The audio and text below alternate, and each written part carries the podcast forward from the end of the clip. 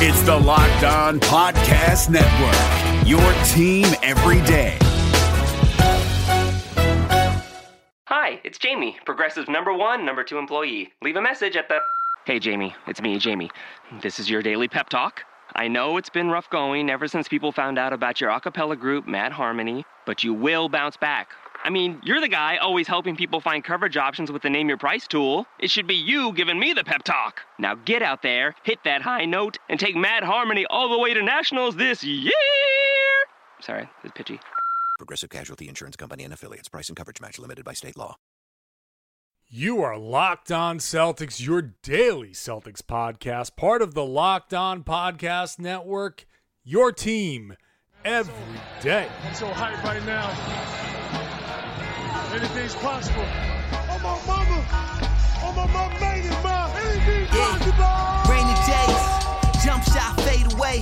This the best Celtics podcast day to day, especially when the season get hectic. I stay waiting on it like receiving a Nets pick. Nothing like the terrible analysts on the TV. So in depth, you might even hear a story on Gigi. So in depth, they might do an hour about the D League. So in depth, you probably should pay him, but it's a freebie. Yeah, John Karalis and Jay King locked on trying to get the 18th ring. So you can miss me with the blah blah. No more Gino time. We watching Jay do the Zaza. Melodies. Hey there, and welcome back to the Locked On Celtics podcast here on the Locked On Podcast Network. We are the Rain and Jays, John Karalis and Sam Jam Packard. Today, thanking you for making us part of your daily routine. This is the Monday show, and it's a Monday mailbag. The Celtics, in between the third and fourth games of this road trip, coming off a 112 104 win against the Utah Jazz. And considering how poorly this road trip started, I'm impressed at where they are right now, Sam. Yeah, no, after that first game, I was shocked and not really looking forward to staying up late, but the two very impressive wins without Avery Bradley and Jay Crowder, uh, two great games. And I, I don't know what it is about the Jazz. The Celtics have played them really well both times they played this year, but I was not expecting them to come away with two victories.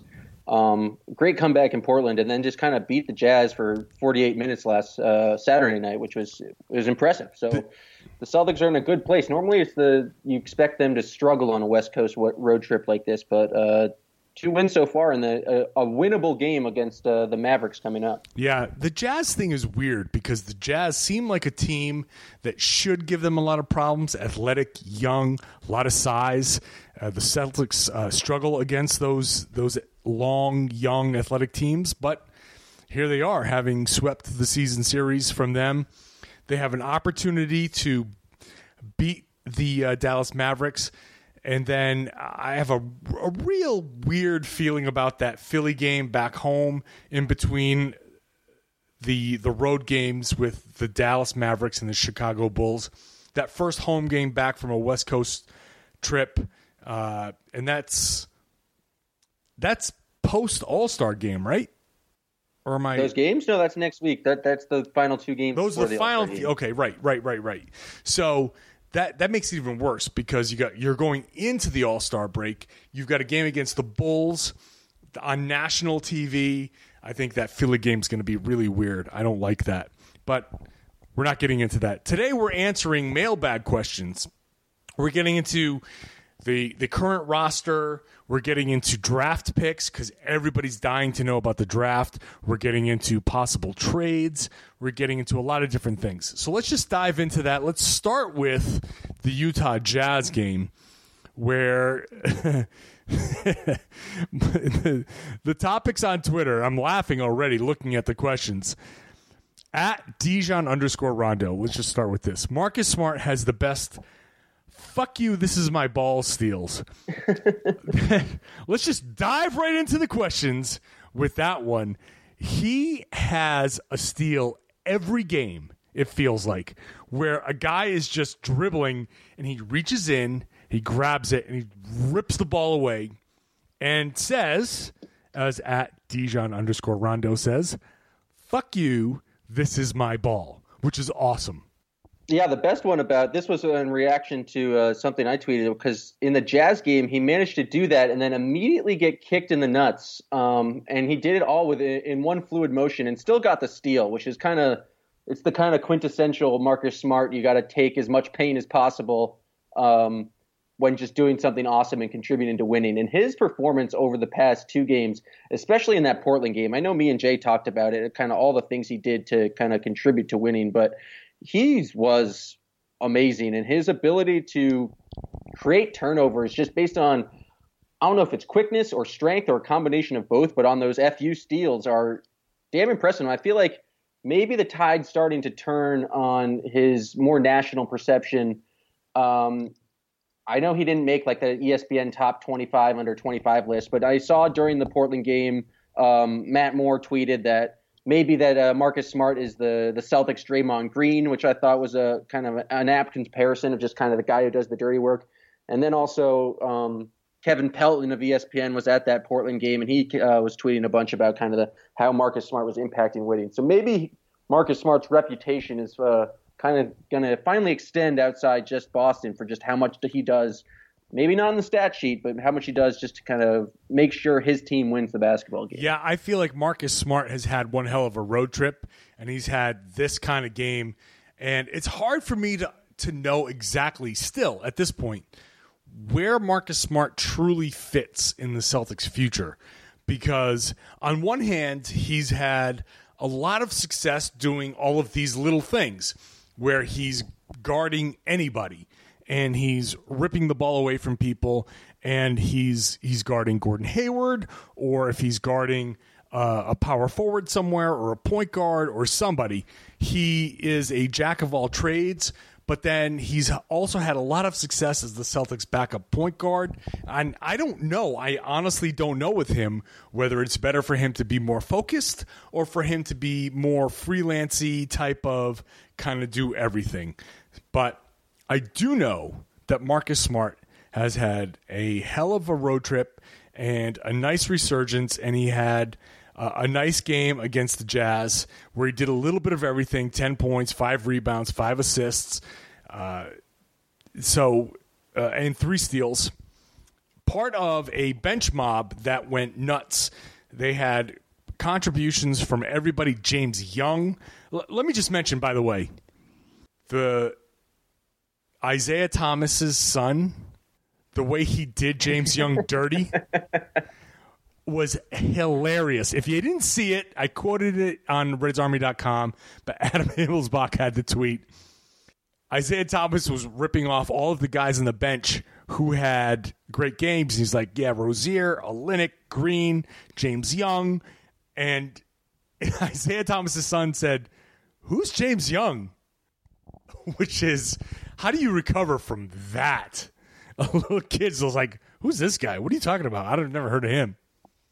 It's hilarious. And it's especially just like the cutest little kid ever. And he, there's no reason why he would have heard about James Young. It just shows that Isaiah Thomas spends zero time talking about James Young because he hasn't really done anything except for I feel I remember he had one good game against the Pacers, and then uh, that's got hurt with a little hip thing, and uh, he needed to step up, and we got the best James Young game of the season.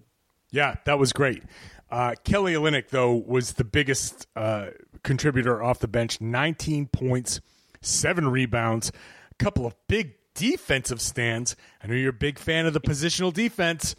He had that oh yeah principle of verticality where uh, Rudy Gobert went up and he went straight up and in a lot of instances might might have been called for a foul, but he went straight up Gobert was going into him, initiated the contact. They didn't call it, and great defensive play by Kelly Olynyk. So uh, Olynyk was a a big reason why the Celtics were able to build a huge lead against the Utah Jazz.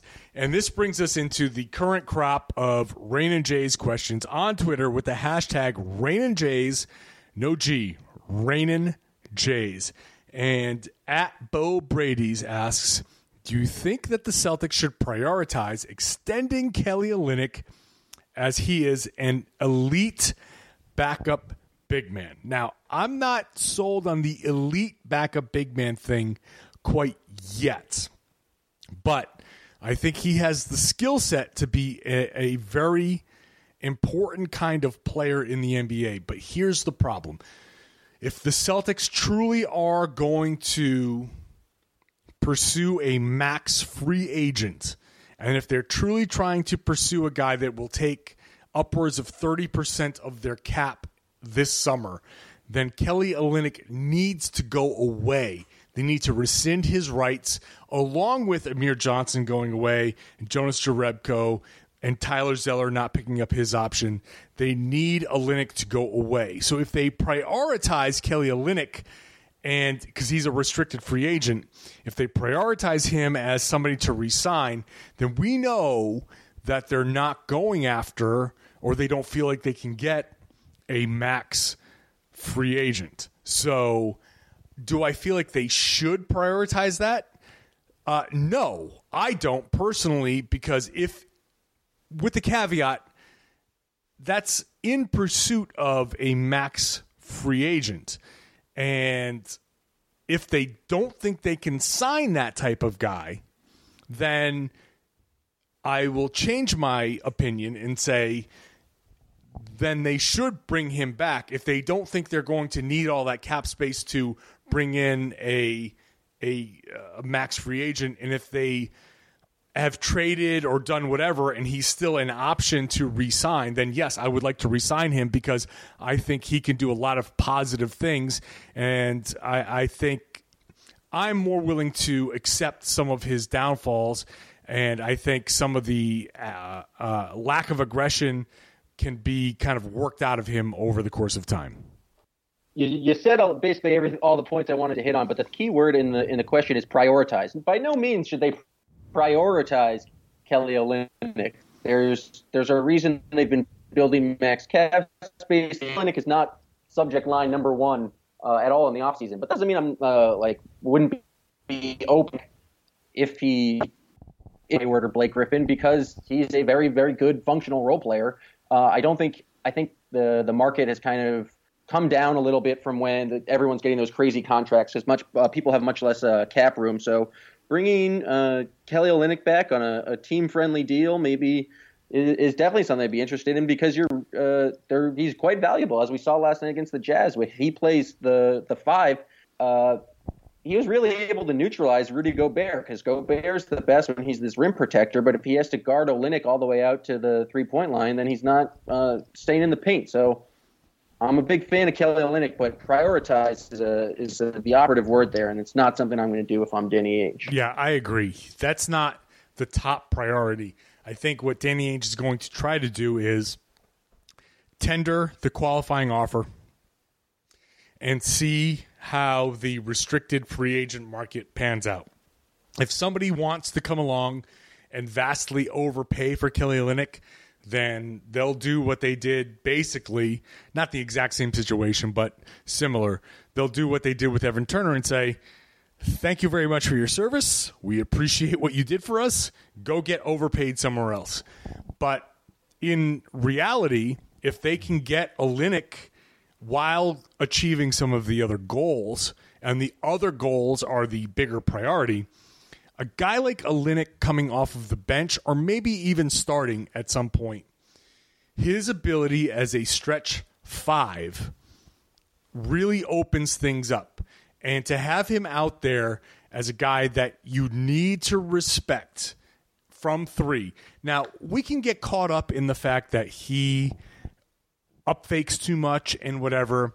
And I certainly do sometimes. I will admit that. But even if he up fakes sometimes, that's because a guy is closing out on him. And when a guy is closing out on him, that means that space for somebody else. Now, he should take some of those shots that he doesn't take. And I think lately he's been more aggressive, but it still means he's a threat out there from three. And floor spacing is a premium at that position in today's NBA. So for him to be a threat at that position at the five, that is something that is highly valued in today's NBA. And you can sit there and say, what if we overpaid him and he doesn't have that production? But him being on the floor and opening things up for a guy like Isaiah Thomas, that's worth the money. So with Olynyk, it's going to be some of the stuff that's not in the in, in the stat sheet, but I think we both agree that there are other things that we need to prioritize, and Olynyk could be a thing, a guy that goes if we need to get other uh, higher priority players in to Boston. Okay, next we're going into some trade talk.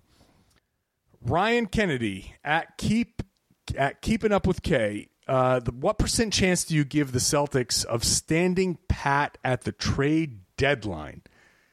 I personally, I think it's a very high percentage that they stand pat at the trade deadline. I'm going to say it's about like 80% because I don't think the collective collective bargaining agreement is fully understood and I think teams are going to kind of wait to see how this supermax thing kind of plays out. So uh, I, I think some of what the Celtics were hoping to do this summer might not be available. Yeah, no, I would go even even higher than that. I think it's closer to ninety percent. I just don't see a deal that really makes a lot of sense for for the Celtics because they want that max cap room and they're going to have to do some. Even if they stand pat, they're still going to have to do some tricky things to um, try and get to that seven to nine year uh, veteran max level cap space. So I just don't see them doing anything that's going to risk that. And there's not a lot of players on the market, save maybe Paul Millsap, who I just don't think is going to be traded, or Serge Ibaka, who have those um, kind of those one year deals. And I just don't think Serge Ibaka. He hasn't done anything in this first year in Orlando. I just don't think he puts you over the edge. So I think the Celtics are feeling pretty good about where they are right now. Um, they had a bunch of issues with with rebounding, and it seems like over the past ten games they've been doing a much better job with that. Um, I imagine their defense is going to get a little bit better uh, when Avery Bradley returns. So I don't I don't think there's that pressing need to go out and do anything. They're sitting pretty right now with a two and a half games back of the of the Cleveland Cavaliers without a deal that really pushes them over the edge of the Cavs. I don't see a reason to make a trade. Right. So then the next question comes from at Max the Pimp with uh, number one for an eye. So uh, Max the Pimp. You know, good for you, Max. So is Thomas Butler? That's Jimmy Butler Smart, Ibaka, and Horford good enough to win the title in 17 or 18 because that is gettable. So I don't know if that is entirely gettable, as Max believes, because I think Chicago is really going to be asking for a lot with Jimmy Butler. And I think, look, they're they're going to be able to get rid of Rondo one way or the other his contract is sheddable. And they've got Dwyane Wade, who I think is understanding now more of his role. And they've got Butler, who is a superstar player. And I think Chicago might feel like they can kind of play those guys into something that will be uh, a team that you can build with. So to get Butler and blow it all up, I think you really have to wow Chicago, and I'm not sure Danny Ainge is going to try to wow Chicago with that. He'll ask, I'm sure, and he might be able to get Ibaka, but we talked about Ibaka on the last show, me and Jay King. Uh, getting Ibaka, there, Orlando is going to want a little bit more, just some some kind of sweetener type of deal. I don't think that Danny Ainge is looking to get any of those things. So two two answers to that question. One, I don't think that's as gettable as you think, Max. And two, I don't think that's necessarily a championship team. Isaiah Thomas, Jimmy Butler, Marcus Smart, Serge Ibaka, and Al Horford. That's that doesn't that doesn't do it for me. That doesn't get them past Cleveland. So two different reasons for me to say no to that entire it, question. It's gettable yeah, it's it's gettable if you want to unleash the entire war chest and like give up both Brooklyn picks and maybe some other future firsts and then some young players or maybe Avery Bradley. But it doesn't like one that lineup doesn't. I don't think that lineup makes you better than the Cavaliers or better than the Warriors this year. I just and I'm I guess you can say just absolutely going for it, but it just it it feels like it would be pushing all your chips in the middle of the table for not necessarily the best hand. It just I think it's a Max the Pimp is uh, is coming up short on this one. I don't think it was the is the best idea. Now, okay, so sorry, Max. Uh, just don't think that's going to be uh, the thing that happens. Okay, Mauricio Green at Mauricio Green BR. Who is the better fit for the Celtics, Gordon or Griffin? So Gordon Hayward or Blake Griffin? I'll let you go, Sam. A better fit. Um, that's a tough question because if you put either of them into the lineup, it kind of immediately um, makes it so Al Horford's your starting center. And Al Horford's a me always said that he'd rather play power forward. Um, we know he's not the best rim protector in the world. So it's basically you either have Blake Griffin as your power forward and Jay Crowder as your small forward, or Hayward as your small forward and Crowder as I guess your starting power forward. Well, let me interrupt you. I, are we assuming that this is via free agency or trade? I was assuming free agency because I don't think that any trade is going to occur with those two teams both being in it right now. So okay, I agree with that. I agree with that. Okay, continue. So with that being said, it feels like I think Gordon Hayward uh, is a I don't know fits a better question is a hard question, but I just remember watching Blake Griffin again in that game in the Garden. I think it was last weekend, and he just didn't look very healthy. So I'm kind of more concerned about Griffin's injury and. Gordon Hayward's a, a, very good player, and in terms of working with what Brad Stevens wants to do, I feel like if you got him in here, it would, I guess there's less room for just like a colossal injury ruining the trade. I feel like with Blake Griffin, you could bring him in. He may be kind of better and there may be higher potential, but I feel like it's less, it's more risky to bring in a guy like Blake Griffin than it would be uh, Gordon Hayward. So I would lean towards Gordon Hayward. I would also lean towards Hayward as much as I like Blake Griffin, and I think Blake Griffin is very underrated generally. I agree about the injury issues, and I think pushing Al Horford. Griffin would definitely push Al Horford into the center spot, which I don't like. And that's something that I, I was on the uh, Comcast Sportsnet podcast uh, a couple days ago with uh, Kyle Draper and Sherrod Blakely, and we had this entire discussion.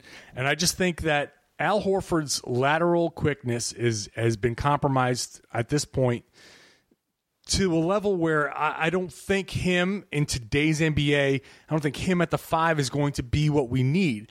I like Al Horford as a four. I like what he's done with this with this team. I think his impact has been amazing.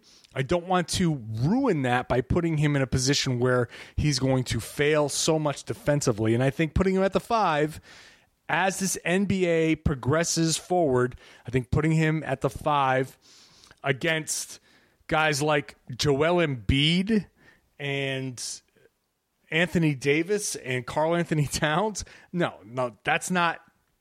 I don't want him there. So I'd rather find another option to to to play that position. So I, I think Gordon. Now the question with Gordon Hayward, do you think he could play a big two guard, or is he just going to be a three? Can you start Isaiah Thomas Gordon Hayward, Jay Crowder, Al Horford, and some center. Hmm. Because he's six eight, and as a could could he guard could he guard that position? I don't really think that Gordon Hayward can be as a starting shooting guard, just because I think it's it's defense is the biggest issue. You have uh, Isaiah Thomas. Uh, a lot of the times want to get him off the primary ball handler because of his defensive issues. Uh, that would mean putting Marcus Smart and Avery Bradley take a lot of responsibility now. So I just I think you would sacrifice too much of that kind of perimeter speed for it to really be feasible long term. It's like a, something a lineup you can experiment with. I think if you bring in someone like Hayward or Griffin to play along uh, Crowder, you're basically committing to going small. There is no kind of. I don't think you can get Hayward and uh, Griffin and then and a five. It just doesn't. It doesn't make sense to me there. Yeah, that that Gordon thing is is going to be really interesting because do, do, they sign him and play him a little bit out of position, or do they sign him and put Jay Crowder on the bench, or do they sign him and push Jay Crowder to the four and Al Horford to the five? I don't think any of those options are great. I think they're all kind of flawed. So Gordon over Griffin in some respects, yes, but man, it's all messy. It's all messy. Okay, at Max Ubinas, if the Celtics decide they really don't have a shot at beating the Cavs, should they seriously consider trading Isaiah Thomas? That is a holy shit question because they got Isaiah for one more year at the best contract in the NBA. There's no way that they could trade him for the value that he is worth because he's paid so little to trade him for somebody that's worth what he's worth. So let's just say they're never going to try him for to trade him for Kyrie Irving, but Kyrie Irving makes a ton of money, or or any of these guys like Damian Lillard makes a ton of money. Those guys to to to make a trade for a player at that level, you need to make a trade for a player who makes that level of money. No one else is on a contract like Isaiah's on. And so f- to trade Isaiah to bring back the level of player to match the talent, you have to send out so much salary that you've ruined a lot of the other plans that you're trying to make.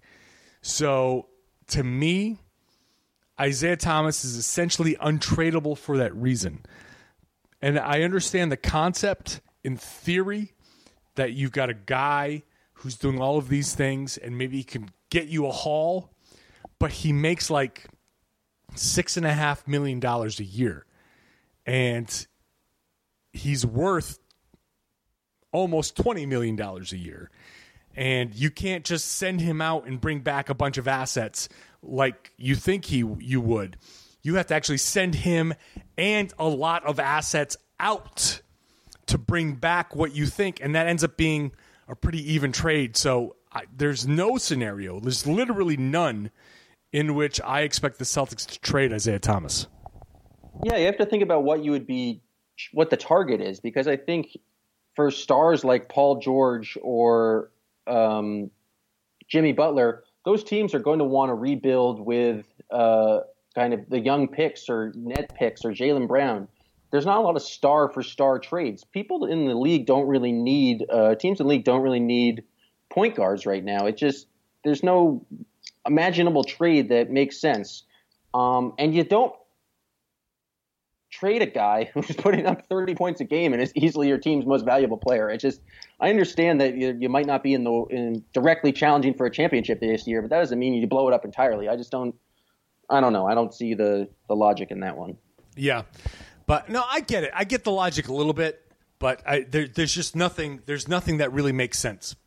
So the short answer is no. They should not seriously or unseriously or in any way consider trading Isaiah Thomas.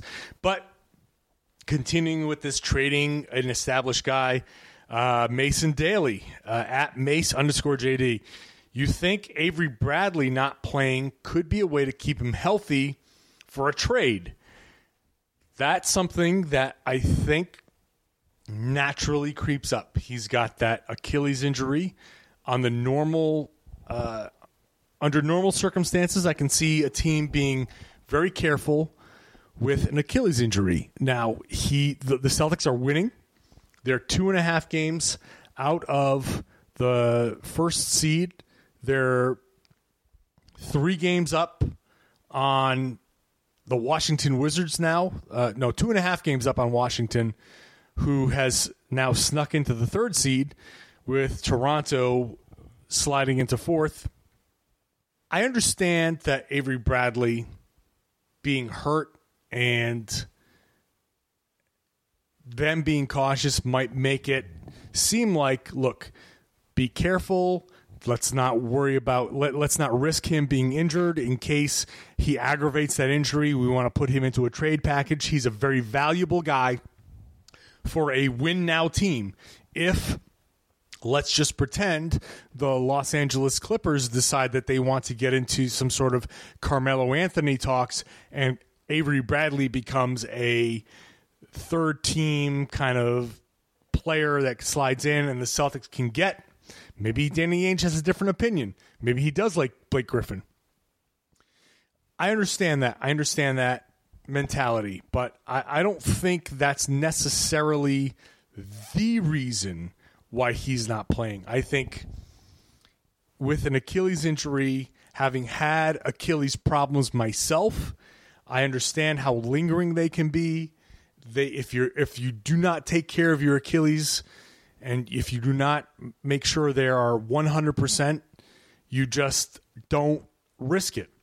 And the Celtics came out and if they beat the, Dallas Mavericks, they will have a 3 and 1 road trip. That is something that they should be happy with and there's some talk that they could have maybe had Avery Bradley back for that Dallas game. I think they're just being really, really, really careful with him. So I'm not reading too much into it, although I really do understand why people might think that. Yeah, I, I agree with you that I don't. I'm not reading into the the injury into maybe a reason for him trading, but uh, if they do make a trade this year um, and deal away an actual piece, Avery Bradley makes the most sense about kind of anyone to be dealt. I feel like and this is something that Sam Sheehan um, on Celtics Reddit has. He wrote a long um, post kind of about how Marcus Smart and Isaiah Thomas have really surpassed Avery Bradley in the lineup, and maybe we've seen that with how successful the Celtics have been with him out. But in two years, uh, Thomas, Bradley, and Smart's contracts are all up. You're probably only going to pay uh, two of those guys. Uh, Avery Bradley, like you said, he definitely has value on the for a, a contender. Uh, so it would make sense if for him to be the deal, maybe package him with some picks. Um, but I don't I don't think it's necessarily him. He's being held out uh, because of it. Because uh, kind of if I was a team, I think you'd want to see him be playing and be healthy before you decided to trade for him. Um, so I don't know. I don't. I'm not reading too much into it, but I do. Uh, I do buy that if anyone would get traded at kind of out of the core, Avery Bradley makes the most sense.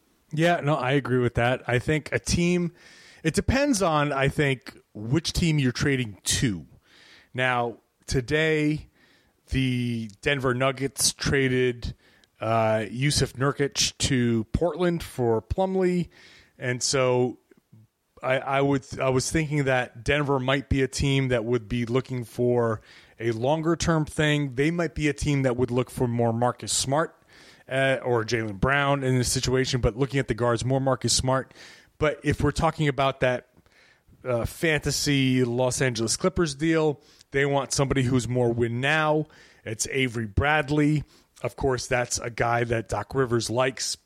He knows what Avery Bradley's about.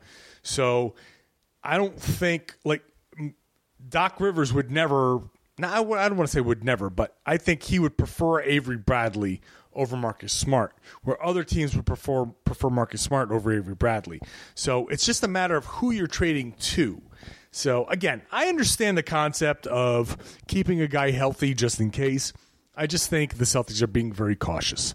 So that being said, let's move on. Now we're getting into a series of questions about the Celtics stashes A couple of things here. At, uh, Ati Shepard, can Guerschon Yabusele join the team this season? Contractually, yes.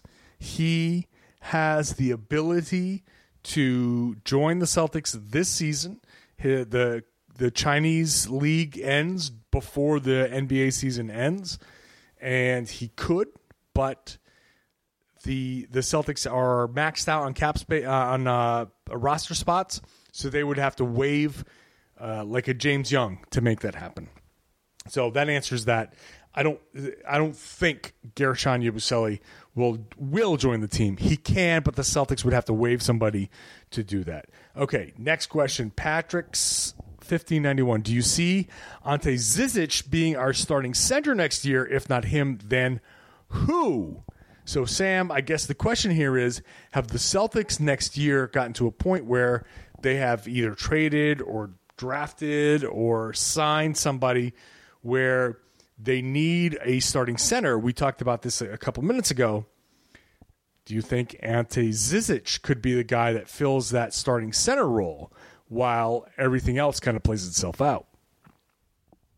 I think if all things go extremely well for Ante Zizic's career in the NBA, he could maybe end the year as the the starting center of the Celtics. But I think it would be incredibly kind of reckless and just expecting way too much of the Celtics to uh, have a guy like be your starting center in his very first year uh, in the NBA. Um, especially when you're expecting to contend and be very good. I know he's putting up great stats, but it's still in the kind of Euro leagues. It's not. It's not like it, we have no idea how well he translates to the NBA. So maybe if he plays really well uh, after coming over next season, he kind of plays his way into the starting lineup. But I don't think that uh, Danny Ainge wants to head into the season with him being the starting center. Yeah, I don't. I, I don't know what next season will bring. Uh, he seems to be playing very well in Turkey, and I think he'll have an opportunity. He's he's really motivated to come on over, and uh, I think it really depends on whether the Celtics really do make a move for that next big star, and a guy like Yabusele or a guy like Zizic. I mean, a starting center, I don't know, but if the Celtics do get a guy to play alongside uh, Al Horford and Isaiah Thomas and now you've got stars or established core one, two, three, four. Zizic could be that fifth guy, that center that we are talking about. That is he. What are you going to do? You're going to go out and get trade for a guy like Biyombo? Are you going to get like a search? No, you're just gonna. You're looking for a server, serviceable kind of five. So I can see a scenario where the Celtics have built up uh, enough of a superior core one through four and have confidence in their bench where you can start a guy like Zizic at, at the five. So I, I think it's possible. Uh, at J Bales ninety six asks, is it safe to say Jordan Mickey's days as a prospect slash asset are over? Would you like to have him on next year's roster? Uh, Sam, do you want to start on this or? I think it may be Jordan Mickey that his time with the Celtics maybe drawing to a, a, close.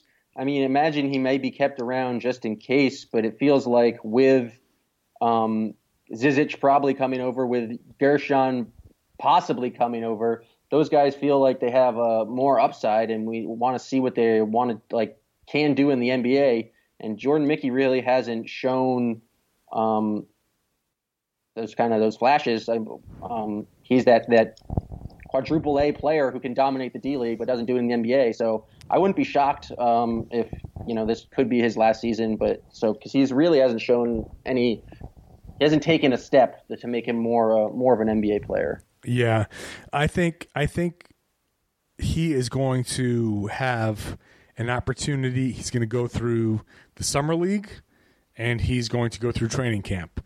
And if he doesn't win a spot halfway through training camp, they will cut him and they'll give him a chance to hook on with another team. But he's he's not done as of now. I think they think highly of him because he does so well in the D League. I think they just want him to maybe take some steps forward. There's no reason that he couldn't coexist with those guys. No reason why you can't keep him on the bench and have him be a bench player with those guys. But if they don't think he will be a contributor in a 1 through 10 capacity, then I think he will go away. So the the answer to the question is it's not safe to say his days as a prospect or asset are over, but I think they are maybe winding down.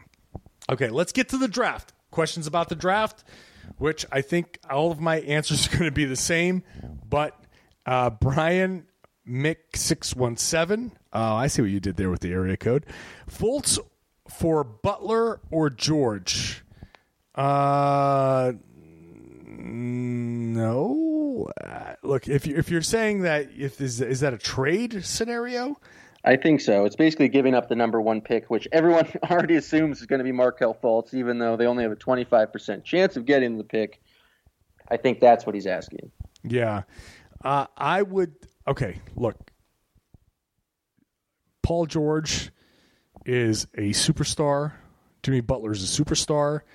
There have been a lot of guys that people have been going nuts over, even in the past few drafts. Think about the past few drafts and how many guys people have gone, they've lost their minds over, and now they're like, eh, whatever. People lose their minds over college players and then they move on. So if maybe Fultz will be a superstar someday, I don't know. But for Jimmy Butler or Paul George, for me, yeah. I'll I'll do that. I'll do that because that means we're winning now and I'm not waiting for Fultz. I'm not waiting to see what he becomes. So that's my answer. Yeah, I have to agree. You're just you're hoping if you draft Fultz that he turns into someone with the ability of Jimmy Butler and or, or um, Paul George. Also, uh, if you draft Fultz, you have all this kind of guard questions with someone's got to go. Um, I feel like George and Butler kind of make more sense with the core of the Celtics, with that being Thomas and Horford. Yeah, so like uh, it, it just really depends on who what, what direction the Celtics are going in. But like look at D'Angelo Russell was supposed to be like the guy. You know, you you got Karl-Anthony Towns and the and the Lakers got D'Angelo Russell.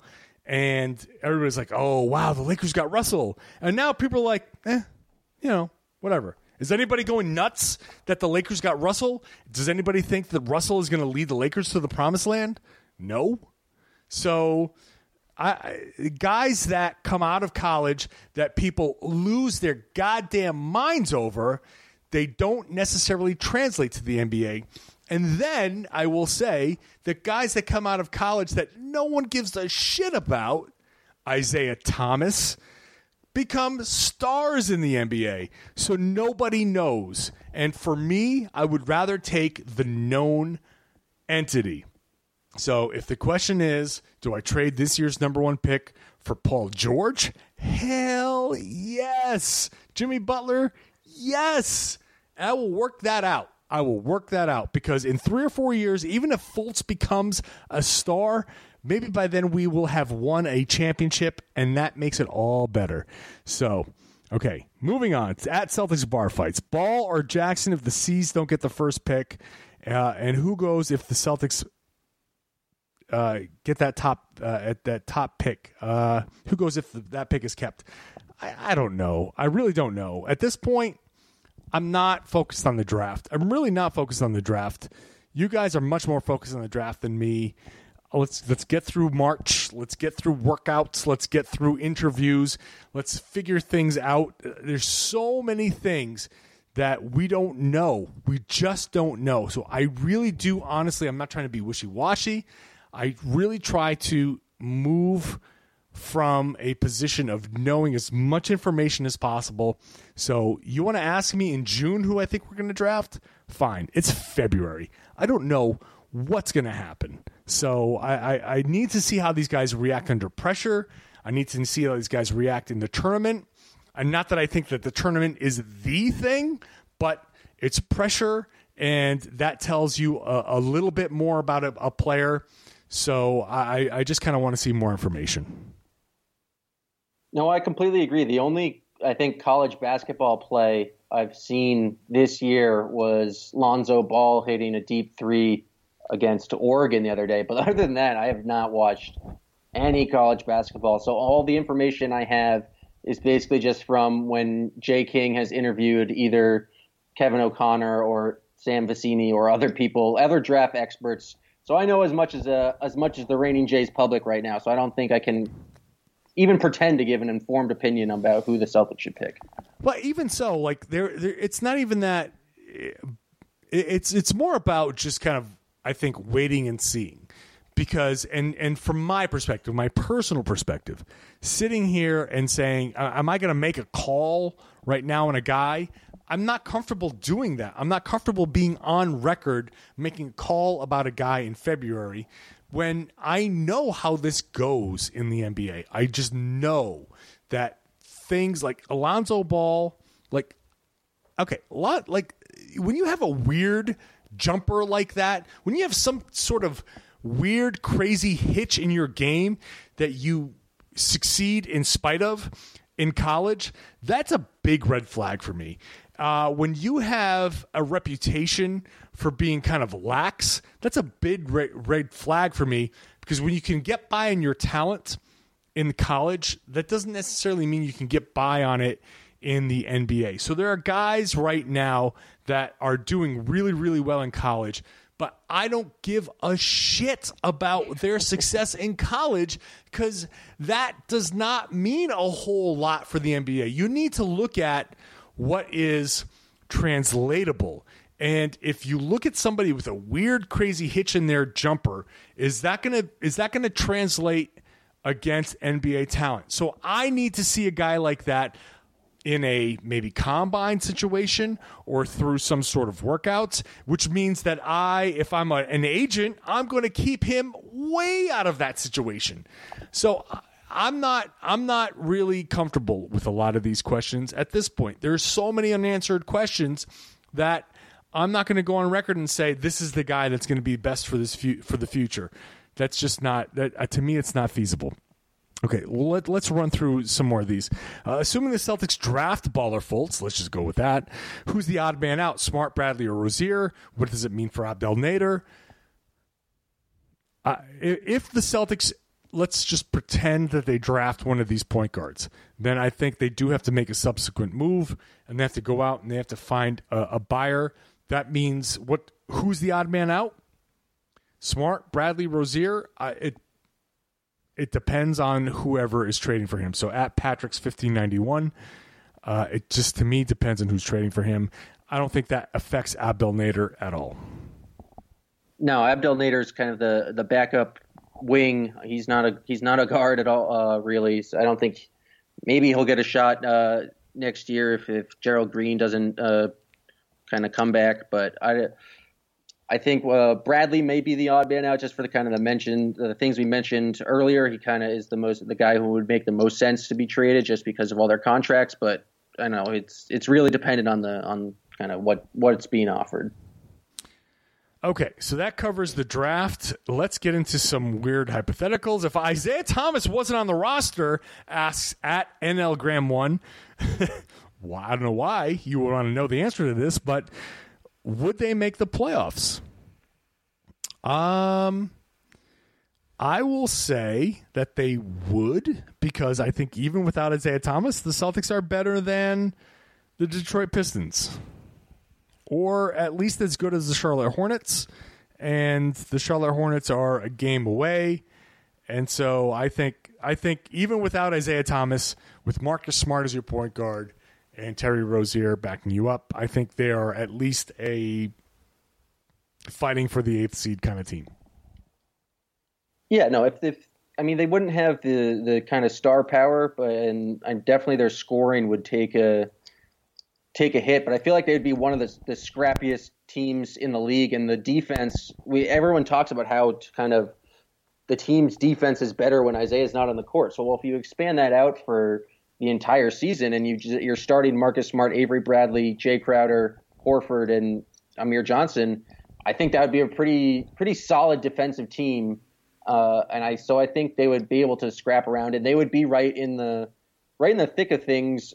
I mean, for right now, the Miami Heat, who just went on the craziest winning streak of a, a bottom feeder team in, in a while, they're only a game and a half out. So I think they'd be right in the mix of that Bulls, Pistons, Hornets, Heat, Bucks just kind of the, the East mediocrity. But they have Isaiah Thomas, so and he's scoring 30 points a game. So that's the reason why they're the second seed in the East. It's a good thing we don't actually have to see uh, what would happen. Right at funben123. I really like that Twitter handle, Fun Ben One Two Three. Are the Celtics a lock for the top four? I just booked flights from Boston uh, to Boston from Australia for round one. Uh, dates, I'm assuming, are games one and two in Boston. Ben, have fun in Boston. They are a lock for the top four. Yeah, I no, I think the so basically they would have to get leapfrogged right now by the Wizards, Raptors, and the Hawks. Um, and I can see No a way. situation where the maybe one of these those teams um, do it. The Wizards are playing great basketball lately. Um, I mean, the Raptors, if they get back to form, uh, could kind of could kind of do that. But I just don't see a situation when all three of those teams would uh, all of a sudden get just play that much better in this, like the last half of the season than the Celtics. So, Ben, welcome. Uh, have a great time in Boston, and uh, um, I think you're good with those tickets.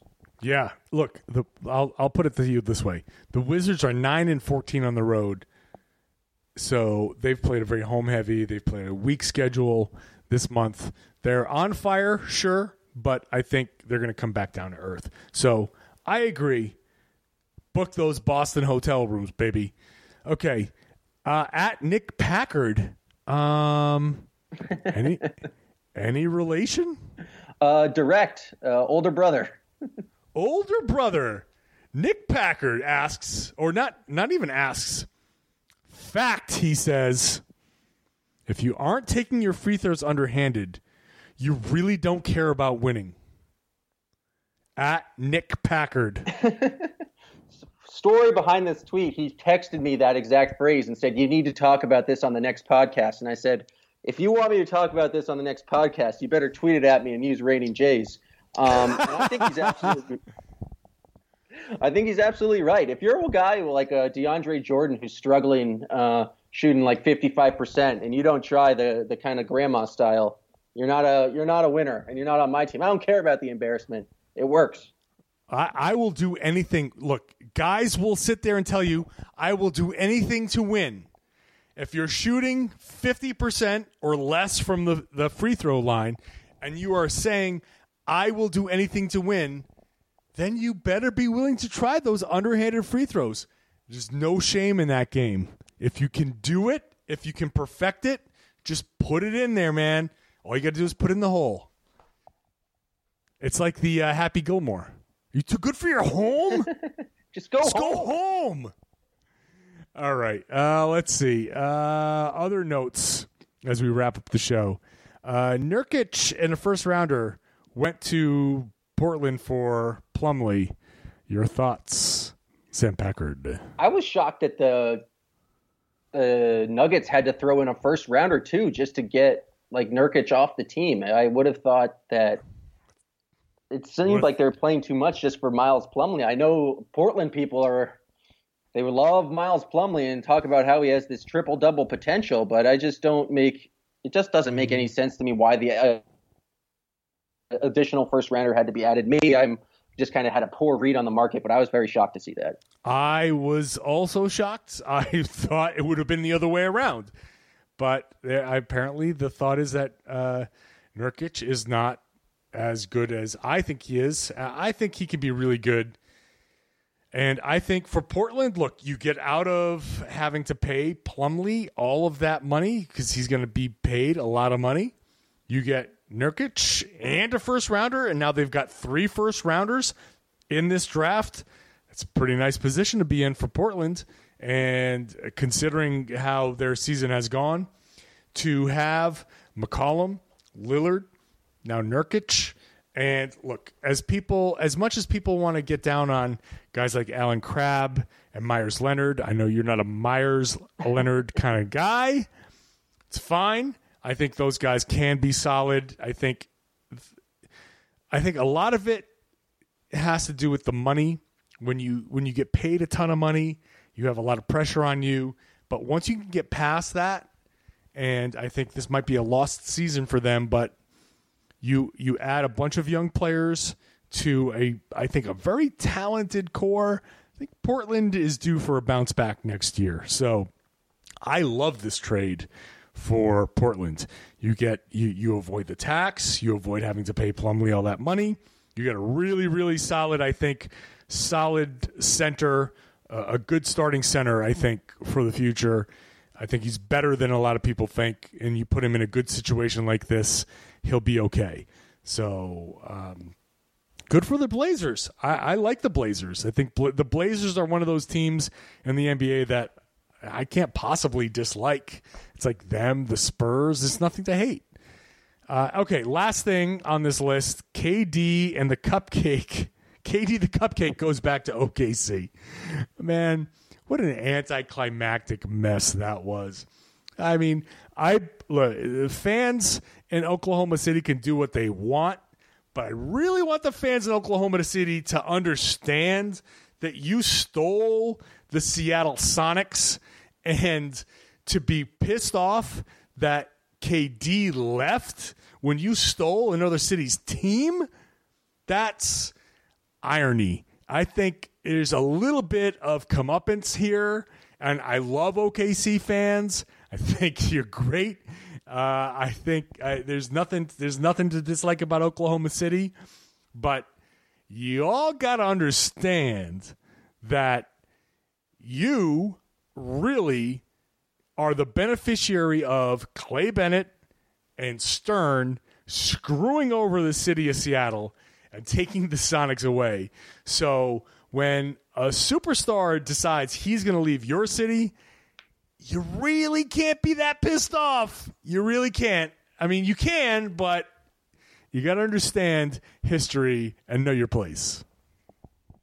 Yeah, no, I, it was it was just a uh, it was disappointing in the game, um, but it was just amusing the kind of the coordination of uh, of hate the Oklahoma City had with the with the cupcake stuff. Uh, I saw like a thing at the Buffalo Wild Wings in Oklahoma City where they like taped his jersey to the ground and said like "wipe your feet here."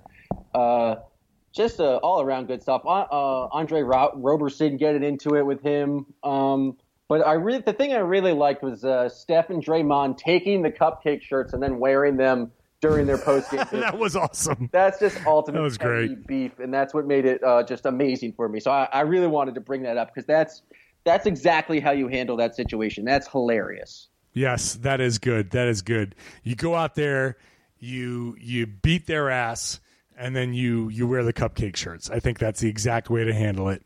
And as much as I I like Russell Westbrook, I think showing up in that Beeman jersey and then going out and dropping eleven turnovers. Come on.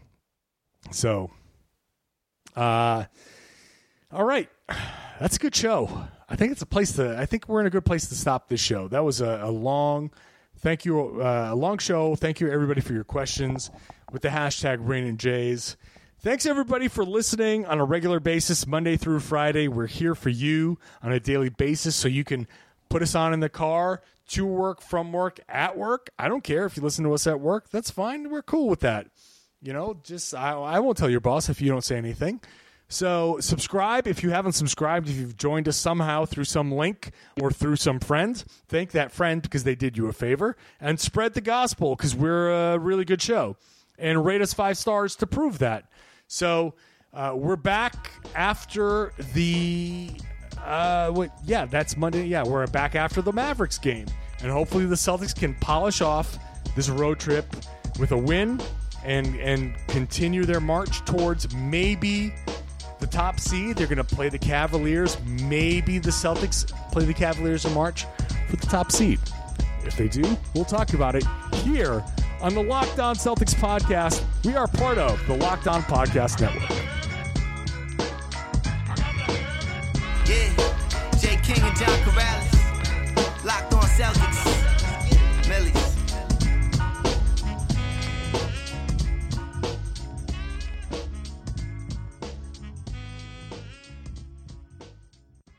Rejecting the screen has been retweeted by Kobe, Dame Lillard, and Vince Carter. So it's fair to say you should give it a shot. I'm Noah Kozlov. And I'm Adam Stanko. Rejecting the Screen hits your feed every Tuesday and Thursday. On Tuesday, we talk hoops and a little bit of life. On Thursday, we go ISO with a guest. Stories from anyone and everyone who has touched the NBA with tales we promise you've never heard before. Find Rejecting the Screen right now, wherever you get podcasts, and hit that subscribe button.